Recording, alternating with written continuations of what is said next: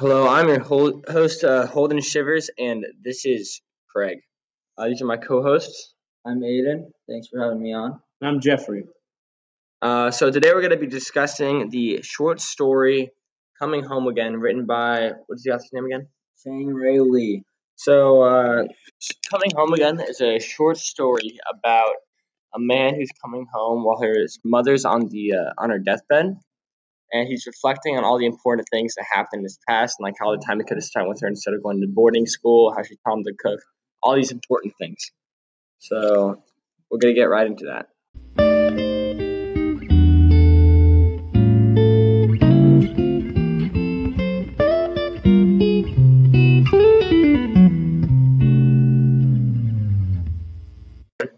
Just Holden Shivers, and I am back with Craig. Right now, I'm going to be discussing essential question number one for coming home again.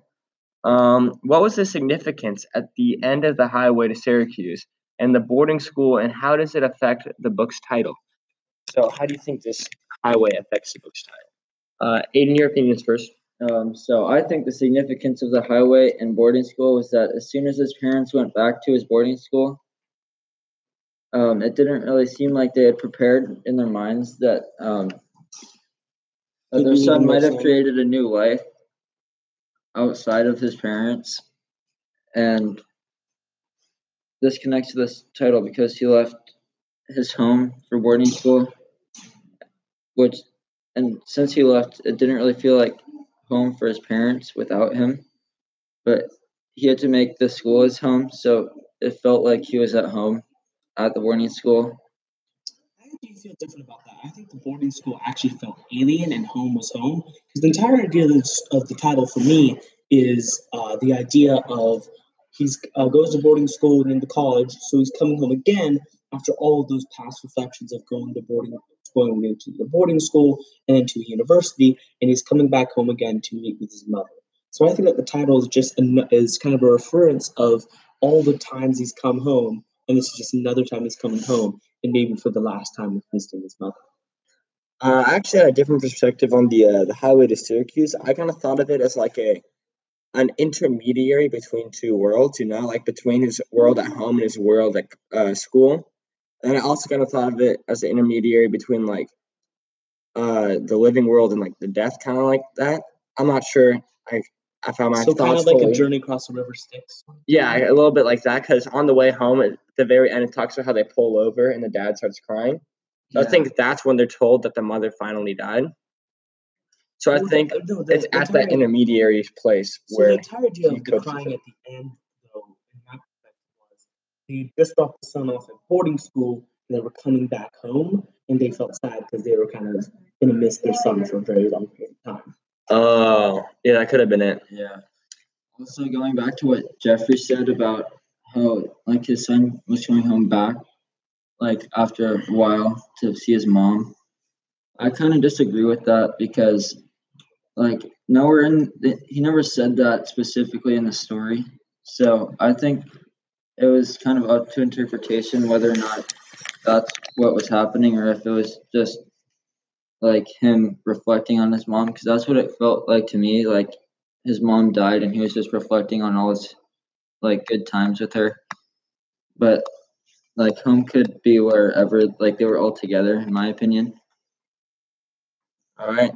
So I think that's going to wrap up our time for block one. Stay with us for block two.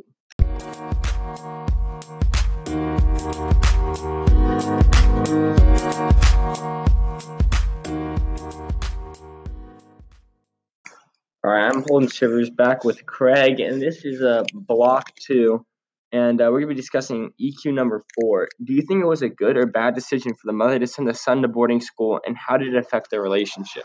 Uh, Aiden, can you start us off? with this one? um, i don't think it was necessarily a good or bad decision to send Hank Ray to boarding school because there are like tons of people that go to boarding school and tons that don't so i don't so i don't really think that like it's his mom's fault or anything like i don't think it affects the relationship i mean it kind of does but i think that it's just like whatever you know because like people go and people don't it's just like the parents decision whether or not he goes or not I agree with your decision that it was a good idea to send the boarding, uh, to send boarding school because he ended up being pretty successful, or hopes to become pretty successful in being a writer. But um, I disagree. with you. I think actually did strain the relationship. But in actuality, I think it actually made it stronger because he was still able to succeed, and but he still loved his mother uh, despite their past conflicts, as demonstrated uh, in the conflict between the mother and the son about the bank issue. Um, and but now now that he's in the future, the bond between his mother and himself is stronger because all the bad memories seem way less important than the good memories because he uh, because of the strain between going to boarding school and going home. I gotta like I gotta disagree a little bit. It's kind of like hindsight is twenty twenty, but um, and I think it was a bad decision to send their son to boarding school. Just because I think it's a bad decision to send anyone's kid to boarding school. Like you only have so much time with your kid before they grow into an adult, and like I think that's like some of the most important times in your life if you're a parent. I don't understand why someone would want to like send their kid away for the majority, not the majority of their childhood, but like a large portion of that.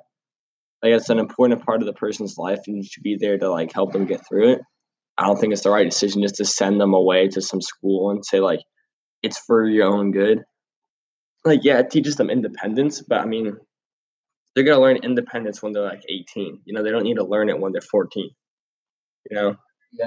like you have no need for it then. I I think ultimately it comes down to like the parents' decision whether they want to do it. So I don't think it, like, I kind of don't think it, like, ended the relationship between the son and the mom, like Jeffrey was saying. Oh, definitely. Because I it- wasn't saying that ended. well, I said don't- that I don't, strained. think, I don't think it strained it that much because in the in the story, uh, Chang-rae was saying that like as soon as his mom like came to visit him on like the parent weekend, like she already seemed like kind of distant. So I mean, I, I, don't think, think, that was like as it soon as he went, like the relationship was over. I think like, it helped the relationship a little bit because the mom was talking about like, "Well, I never sent you to boarding school. You wouldn't like me so much right now. Because after he was gone for so long, he came back to appreciate his mom a little kinda- bit more. It kind of benefited in a way. So it's really just a trade off of like what you'd like to have. It's really up to the parents in the end. Also, also like, because afterwards, like when, like they were together again, she kept asking him for approval, like whether she was a good parent or not. And I just think she should stop worrying about the past and just sort of move on and try to spend like her remaining time with her son, not try to debate whether she was a good parent for sending him to boarding school. Because ultimately, like there's tons of parents that there's like a bunch of parents that do and some parents that don't. So it's just like in the past, and she should move on. Yeah, I think that's a good point to make. And I think that uh, wraps up our time for block two. Stay with us for our final literary block, block three. Hey everybody, this is uh, Mr. Monahan here, coming at you with another ad of my short businesses. This is uh, Monahan's Crab Emporium. This is the first opening weekend for Monahan's Crab Emporium. Do not miss out. Come to Monahan's. You can get crabs anytime you want. All right, I tell you what, we even got the overnight deal package. If you stay overnight at Mr. Monahan's Crab Emporium, you can have a free crabs. I tell you what, you even touch Mr. Monahan, you get crabs. That's how much about crabs Mr. Monahan is. See, I'm about crabs all the way. I'm like crabs from day one. From the age nine, I had crabs. I was playing with crabs since crabs were crabs.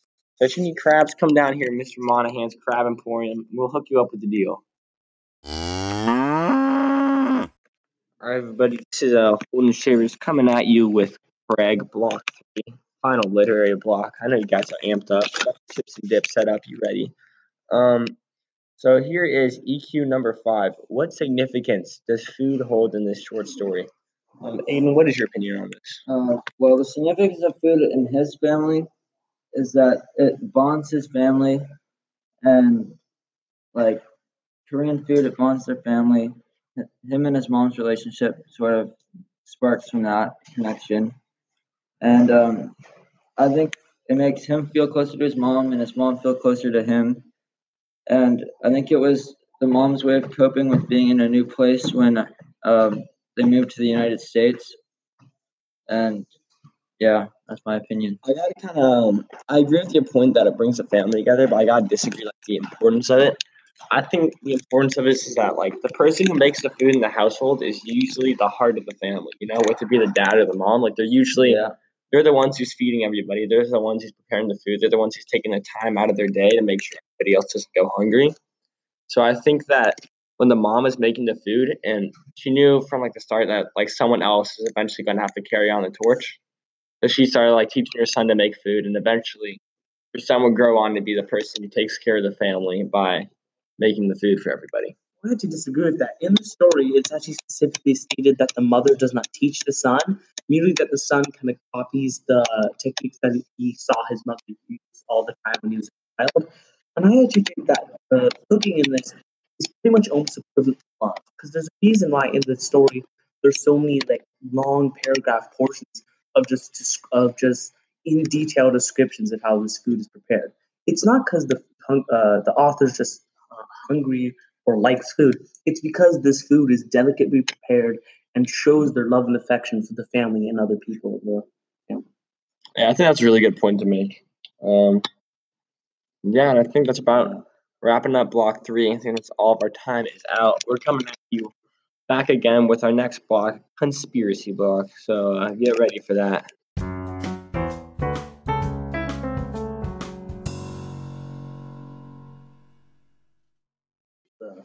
All right, this is your uh, host Holden Shivers coming at you with our final segment of Craig for this week. Um, this segment is all about our conspiracy theories and uh, how we think that the author may be diluting the story with her literary devices.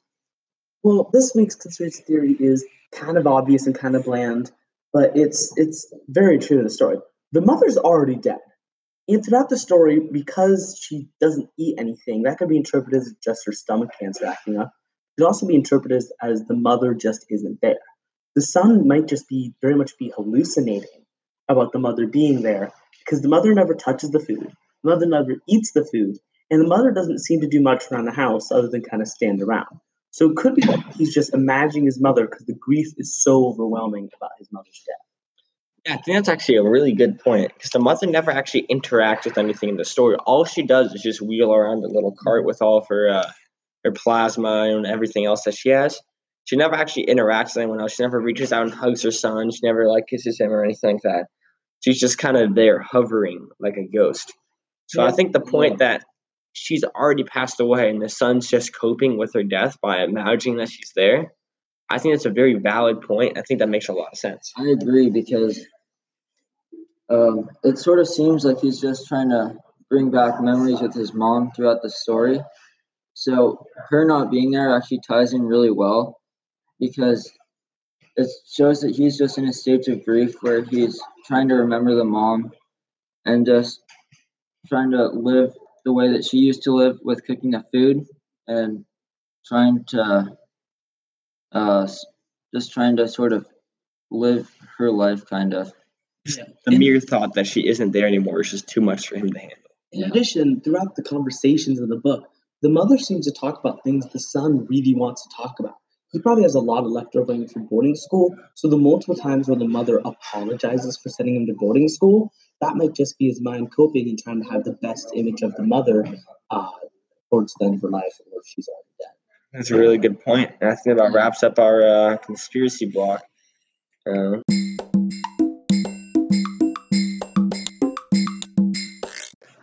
all right, everybody. This is the end of Craig episode two. We discussed um, the short story "Coming Home Again."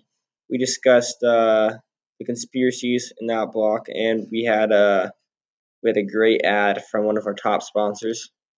Um, I think this was a solid episode, and we'll see you again next week. great conversation. All right, we're signing off. This was Holden Shivers. Aiden Luce. And